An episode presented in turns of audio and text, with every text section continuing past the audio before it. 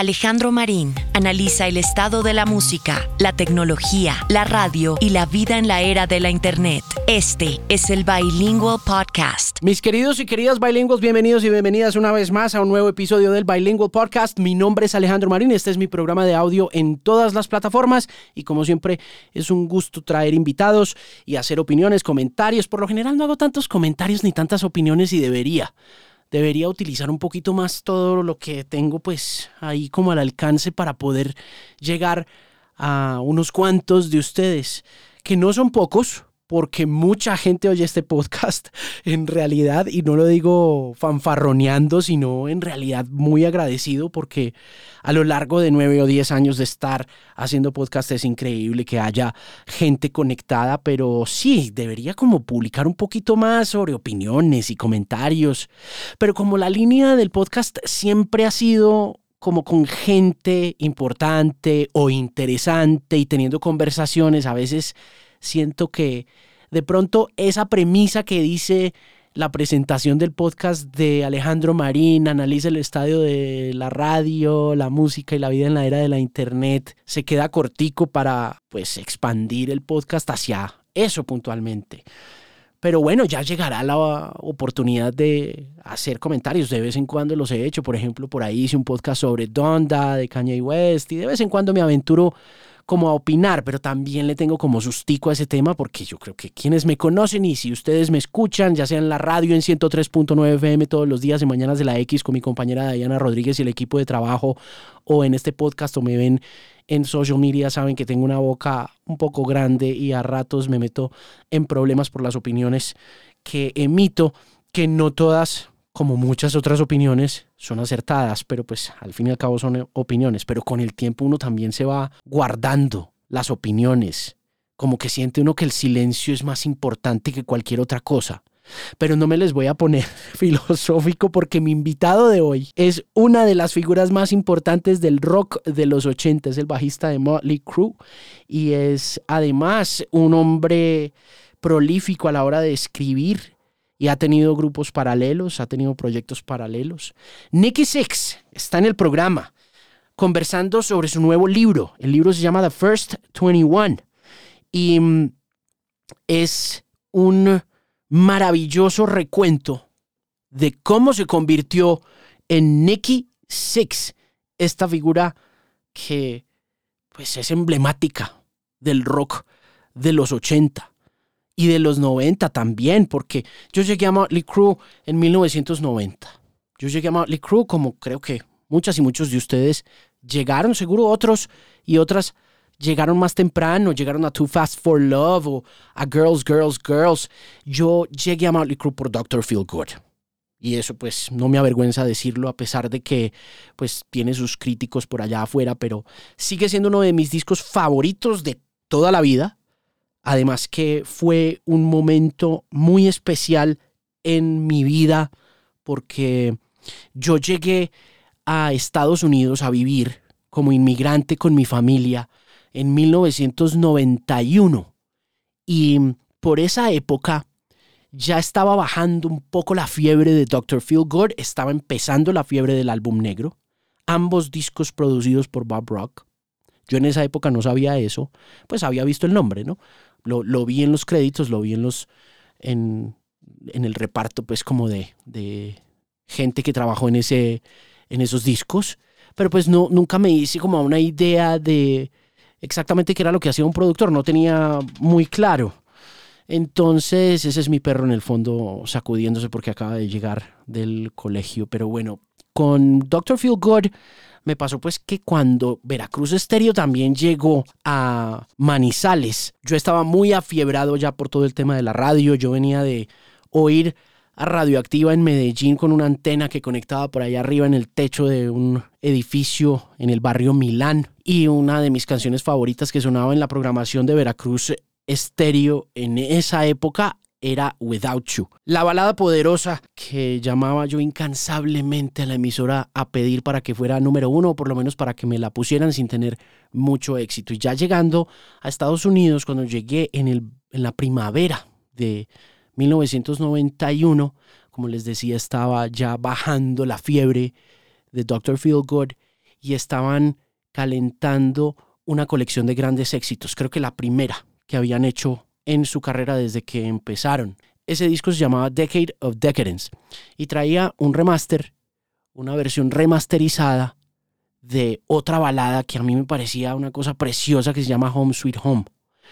Y pues que yo no sabía que eso estaba en Theater of Pain originalmente. De hecho, creo que pues nunca he escuchado el Theater of Pain completo. Escuché el Too Fast for Love y escuché el Girls, Girls, Girls incansablemente, y ya después brinqué a Dr. Feelgood. Y también recuerdo mucho de Dr. Feelgood, que tenía una versión de Jailhouse Rock que me parecía una cosa impresionante, y que una de las cosas que me asombraba pues es que era de Elvis Presley. Y si no estoy mal, si la memoria no me falla, a pesar de que de pronto tuve a Elvis en algún momento en el radar, no sé si de manera audiovisual o de pronto porque alguna vez escuché alguna canción, pero muy niño y no la recuerdo, pero de Elvis tuve conocimiento cuando escuché Jailhouse Rock de Motley Crue. Entonces me presentaron a Elvis, me presentaron a Bob Rock, me entregaron dos de las canciones que más me gustan de la vida, y me encantaba Kickstart My Heart también, y Dr. Feelgood, por supuesto, que fueron grandes éxitos en MTV. Así que Nikki Sixx está estrenando libro. Es un tipo que se la pasa escribiendo y eso me parece maravilloso. Es además un hombre inteligentísimo, un padre de familia muy comprometido con la crianza de su hija, que tiene 2 años, acaba de mudarse de Los Ángeles para Wyoming, y allí escribió este libro donde narra la historia saliendo de un pueblo pequeño en Idaho, y hablamos de todo. Hablamos de ser papás en 2022. Hablamos de Dr. Feelgood, por supuesto. Conversamos sobre su banda favorita, Aerosmith, sobre la razón por la cual se pinta los ojos, su pasión por el fútbol americano, la venta del catálogo de Motley Crue, que junto a otros grandes catálogos de la historia del rock, como el de Bruce Springsteen y de Bob Dylan, se adquirieron por una suma enorme en 2021, la razón por la que vendieron el catálogo, la inteligencia con que han manejado la propiedad intelectual que los ha hecho famosos, los proyectos paralelos que ha tenido y el placer de grabar un audiolibro correspondiente a este nuevo libro llamado The First 21 en las montañas de Wyoming. Entonces es un episodio maravilloso y espero que lo disfruten. Aquí está mi conversación muy especial con uno de los hombres más brillantes que he tenido la oportunidad de entrevistar en el mundo del rock, Mr. Nikki Sixx.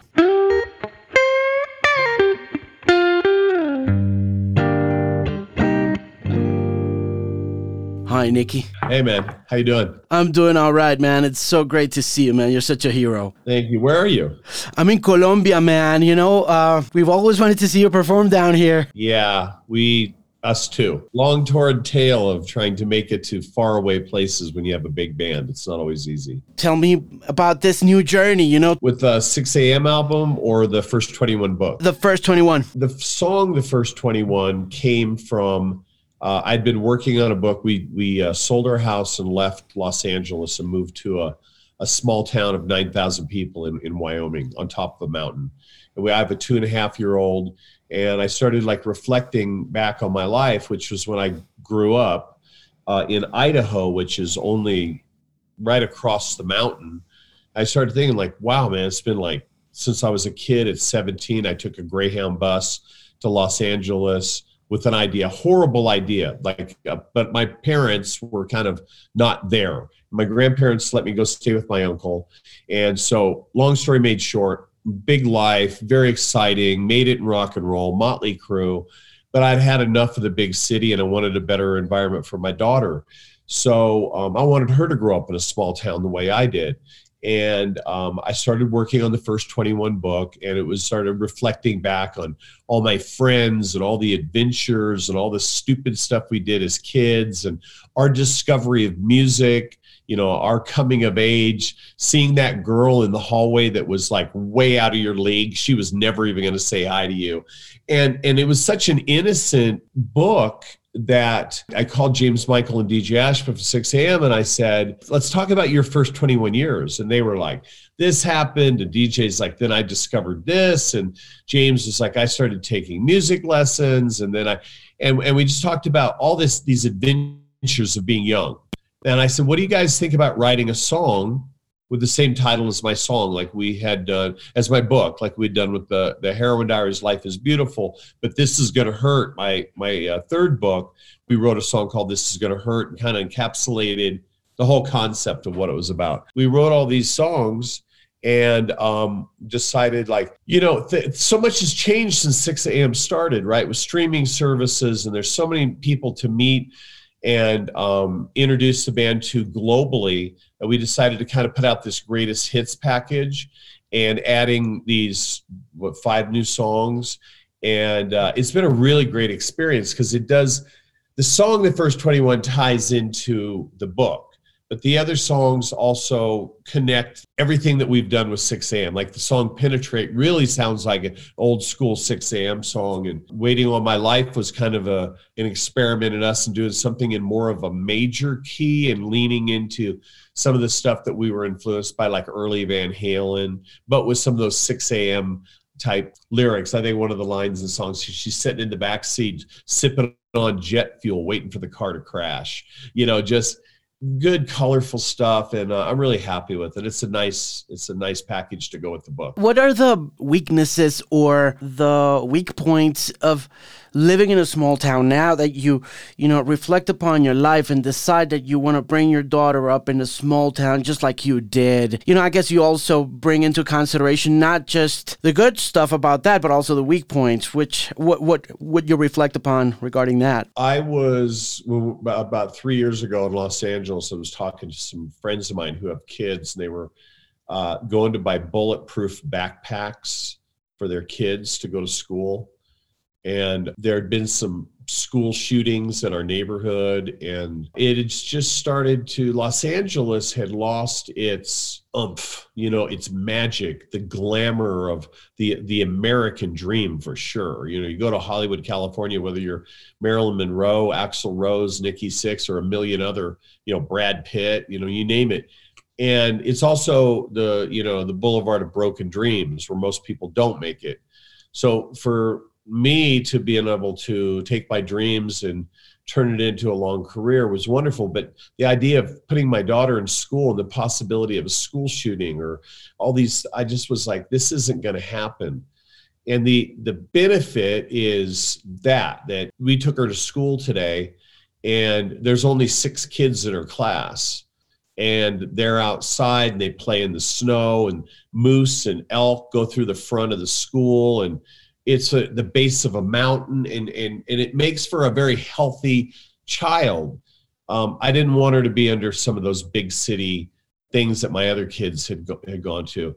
The downside is really nothing if you, in my case, need to leave the big city because I need to tour. So I can be in Colombia and I can be in Paris and I can be in Chicago. And then I can come back to the small town, where nobody really gives a rat's ass who Nikki Sixx is or Harrison Ford lives here or Sandra Bullock. They don't care.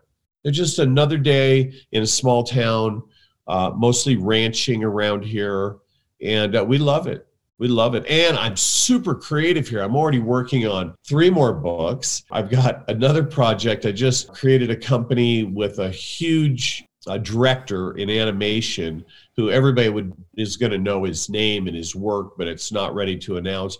We're starting an animation company and working on a children's book with my wife after the last administration that we had here in America, which made, was really a horrible time, in my opinion, for our country.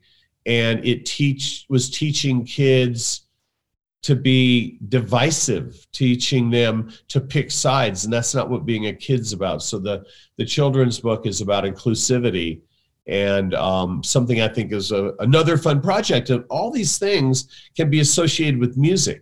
They can have songs related to them. They can, animation is going to need theme songs. So there's a lot. And I say a lot of that is happening because we moved to Wyoming, to be honest with you.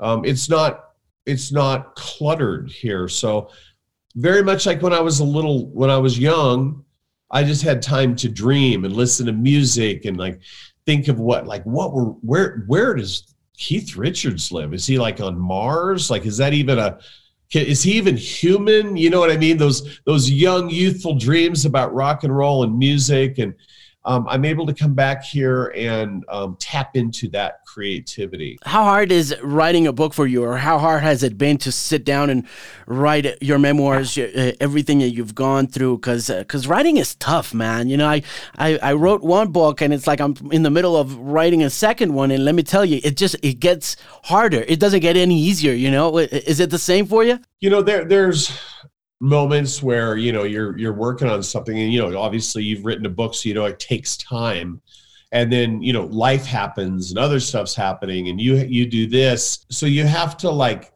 be patient, but be diligent, because I've been patient and not diligent. And it's taken me 2.5 years to write a book. Now I try to like really say like an hour a day is for the book. That's what it is. I write every day. And in a lot of ways, I feel that writing books is a little bit easier than writing lyrics, because like in Dr. Feelgood, it says Jigsaw Jimmy, he's running a gang, he's doing okay, he's got a cozy little job with the Mexican mob selling packages of candy cane. He's the one they call Dr. Feelgood. That's a lot of information in 4 sentences, where here I can go on and explore, and I can always edit and cut back. So I kind of do stream of consciousness writing when I do lyrics. Like I'll write like 4 pages of stuff, and then I'll go in and I go, well, 50% of that's like, you know, hogwash, but 50% of it's really cool because I didn't overthink it and try to rhyme it. And I think that has worked well for me as an author. It was like really weird, like when we first started doing the press, and people were like, 4-time New York Times best-selling author Nikki Sixx coming up next. And I'm like, when did that happen? Like, you know, you're just doing life, and it's like the next, well, what's your next book? And it's like, oh, so I guess now like I'm also like actually an author. So God knows, you know, maybe before they bury me under the snow out there in the vacant graveyard on top of a mountain in 25, 30 years, maybe I'll have 10, 11 books under my belt. You know, that's a nice legacy to leave, along with Motley Crue and 6 AM and everything else. I enjoy it. You mentioned streaming, and I want to talk about the status of music nowadays related to the way people consume it. I want to know your take, because, and you mentioned Dr. Feelgood, and I must say, you know, that's like one of those life-changing experiences for many of us to be able to have. I remember when I started getting into radio, I remember just the first rock station that came to our town. I remember just spending the entire day for 3 months calling the station, asking for them to play Without You, you know? Yeah. And then after that, having a copy of that album was just such a surreal experience. Having that visual, having the, you know, Kickstart My Heart, the whole thing. And nowadays, it doesn't seem as relevant for kids, you know? So I just want to know your take on what you feel is happening to consumption. I was very lucky in the 70s. I worked in about 3 record stores. And, you know, I'd get there in the morning and we'd open up, and I'd put on Generation X, and then I'd put on Miles Davis, and then I'd put on AC/DC. And then we would like, who's this new artist over here? And, you know, it was jazz and punk rock and pop and heavy metal. And it was amazing for my brain. So when I can look at a streaming service and I can be like, I can listen to 1940s music, I can listen to jazz, I can listen to extreme heavy metal. It's really great. The disconnect for me is twofold. One is I'm listening to one song, and I always would. Nobody put on Black Sabbath's first record and only put on one song and took the fucking needle off. I mean, you listen to the whole record, right? And then you actually flipped it over You listen to the artist's body of work. Now we're cherry picking and we're listening to singles, which is what it was in the 50s. So you had singles, every single driven. It is what it is. You have to be a little bit proactive and go, hey, I really like this song by said band, you know, Greta Van Fleet. Well, I'm going to go listen to their whole record, but that's on me. And I would encourage new listeners to do that. Not just, and the other thing, for the second part of that is, you talk about holding the record, like me too, man. The physicality of it. Yes. And what is where they recorded in New York City? Like, I was just a kid in Idaho. Like, what's New York City like? I didn't have Google. I couldn't go New York City, best recording studio. You know, it was like all about your imagination. Also, when the music comes across the streaming platforms, or if you're looking at it, the image is the size of your thumbnail. So how do you look at a band and feel their art and hear all their music? It's a different experience. So you need to sound like, you know, the old band on top of the hill that's grumpy. I'm not. I'm just saying it's important for listeners to be proactive in their listening experience with bands, because all bands, all musicians make records usually. And that's it. And then if you make enough records, it's a body of work. So, you know, I don't put on Exile on Main Street and just put on one song and take it off and then go put on Aerosmith Toys in the Attic. You know, I find myself using a streaming platform and I'll go, I'm going to listen to the whole album. We were in St. Bart's recently, and my daughter's 2.5, and every day started with, Dad's got the hugest cup of coffee. We jumped in the swimming pool, and we listened to one whole album from the 70s from top to bottom.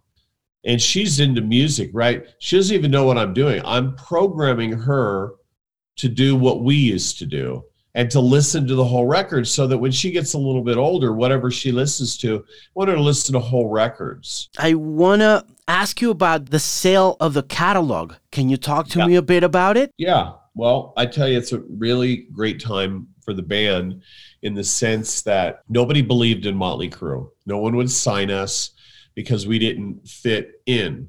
And it also happened to me, if you read the First 21 book, right before Motley Crue, being in one of the biggest bands in Los Angeles, and nobody would sign us because we didn't fit in with New Wave. Motley Crue was the extreme version of that band. So we started our own record label because a lot of punk bands couldn't get deals. A lot of bands were starting their own labels and doing local guerrilla style marketing. So we did Too Fast for Love on our own label and eventually upsold it to Elektra Records. And then owning our music, owning our brand, and owning our rights to our publishing and everything was very important to us.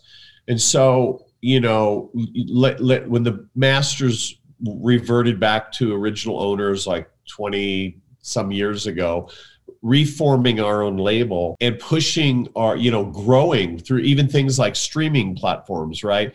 Motley Crue's popularity has grown and grown and grown and grown. And what we have is the complete 100% ownership of our rights. And we are going to keep working those songs, but we've signed with BMG and sold our record company to them, and I'm really excited about it. I'm going to be honest with you, it's a really good deal for us. It's a fantastic partnership with BMG, and when you own something, you know, the bank doesn't own it, the record company doesn't own it. It's pretty nice to be in your 60s and get to make a decision as the four of us to find the right partner for moving forward into eternity. And it was a pretty fucking badass payday too. I mean, think about the payday and then think about the fact that no record company would sign us. Fuck you guys. And it's such an amazing and brilliant move, because if you look back upon it, just like you said, you know, everyone was just giving their masters away, right? I mean, they were just signing deals because they wanted to be on a record label, and here you were, rejected by them, but keeping your ideas, keeping your intellectual property, and being able to profit from it, you know, forever without, you know, the middleman. I think very few bands can actually say that nowadays, you know. And there is a lot of acquiring of catalogs going on. It's been going on. I read one about Dylan the other day. Right. Stuff like that. You have to remember that if the record company owns the master recordings and that you get a mechanical on a sale, you're going to get paid on the multiple moving forward of what you would get paid with the record company. But when you are the record company, you get the whole deal. And that's why we did that. I'll be honest with you, if we were on a major label and they were going to take 95% of the deal, we probably wouldn't do the deal. Even they probably would still sell it.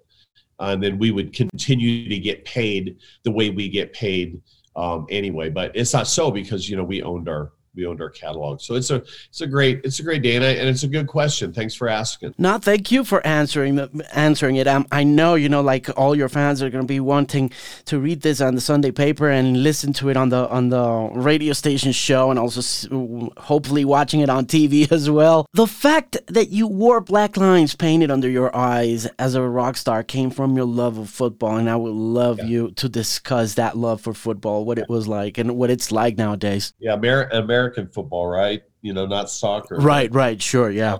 More about it. I've been that argument many times. But no, I mean, I grew up loving football. I watched it as long as I can remember. Well, I remember we lived in a trailer in Anthony, New Mexico. We had a little square black and white TV. I looked forward to those Sundays watching those games, sitting with my grandfather. Then I played football, and it was so – I loved it so much. You know, then falling in love with music, and you start to go, wow, do I want to play football or do I want to play heavy metal? So when I started playing, you know, in different bands and stuff, I never really thought about it. I remember one night we were playing, I think, a show called New Year's Evil at the Santa Monica Civic. Must have been 1981, maybe 82. Too Fast for Love, right? No record deal, nothing, selling, you know, 3,000 tickets to see us play, but no record company. So I remember I was getting ready to go on stage, and they're like, you know, 5 minutes to show, and I'm like, okay. And I just went like this and went like that. And the best part of the story is my favorite band in the world till the day I die is Aerosmith. And at the time, Joe Perry was bouncing around Hollywood and doing stuff. And Joe, you know, and we're friends, and he's talked about this. He came to see us, and he was in the dressing room.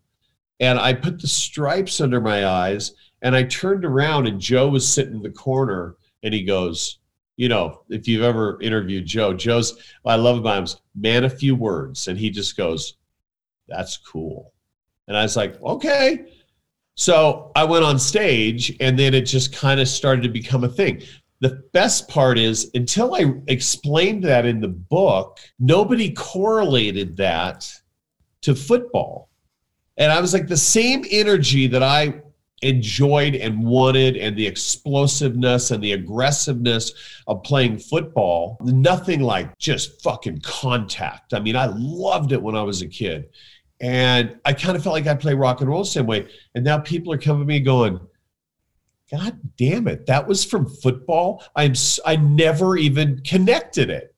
So I think it's pretty cool. And then it became kind of an interesting, I guess somebody said, well, that's kind of like your trademark. And I'm like, you know, well, that's really cool, you know, because it's actually organic. I remember doing that when I was a kid, putting those stripes on, putting my helmet on, coming home from football practice. I still had that stuff under my eyes. My grandmother, go get that off your face. And then, like, you know, 50 years later, it's like, and nobody else can put it on their face. I mean, if a band comes out, they put that on their face, you go, that's Nikki Sixx. It's so interesting how something that I loved became something, part of something that I also love. And I guess little bit of a legacy thing. Definitely. It's a trademark, and it's also been something that's influenced so many bands, so much of the style that's happened in rock and roll. And I'm so glad to have been able to have the opportunity to discuss this and many other things with you. The First 21 is already out. You can get it on Amazon to ship worldwide. Is there any way that it's gonna get translated? I suppose that you're gonna get it translated in Spanish. We always look forward to that. The way the publishers work is that takes time, unfortunately. The other thing I wanted to mention, you know, if anybody's interested, I read all my own books, my audiobooks. Awesome. So if you get the audiobook, I actually, you know, not only do I write it, but I narrate it. And I really enjoyed it because last thing before we leave, you know, there's no recording studios where I live here. You know, there might be like, there's some extreme sports studios because there's lots of like extreme sports here. But there was actually a recording studio, and I found this great guy, and he had a little tiny cabin on top of a mountain. You had to switch back my truck. I mean, I was in four-wheel drive going up this mountain, get on top of this mountain, looking over the Snake River, and we recorded in a log cabin on top of a mountain. And it just... because the book was written here and I did the audio book here, and it references Wyoming and connection to Idaho and the coming of age in Los Angeles and then coming back here, you know, at this time in my life, it's pretty cool. The audiobook's a gas. I'm looking forward to hearing it. I'm going to buy it right now. Definitely. Nikki, I gotta let you go because you got another interview, and I just had a little problem, you know, connecting all my stuff. But once again, let me tell you, you're a hero. You look amazing, by the way. You look young forever. I mean, you're always going to be like, you're going to look always 21 on my book. Many blessings to you and the family. And the best to you. Thanks, guys. Bye.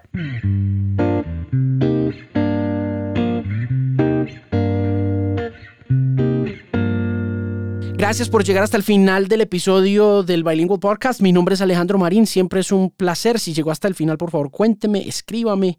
Mi correo es alejandromarin@themusicpimp.com. También estoy en redes sociales como @themusicpimp, pero eso usted lo sabe. Este podcast lo puede encontrar en todas las plataformas y espero que nos podamos escuchar en una próxima ocasión. Hasta pronto.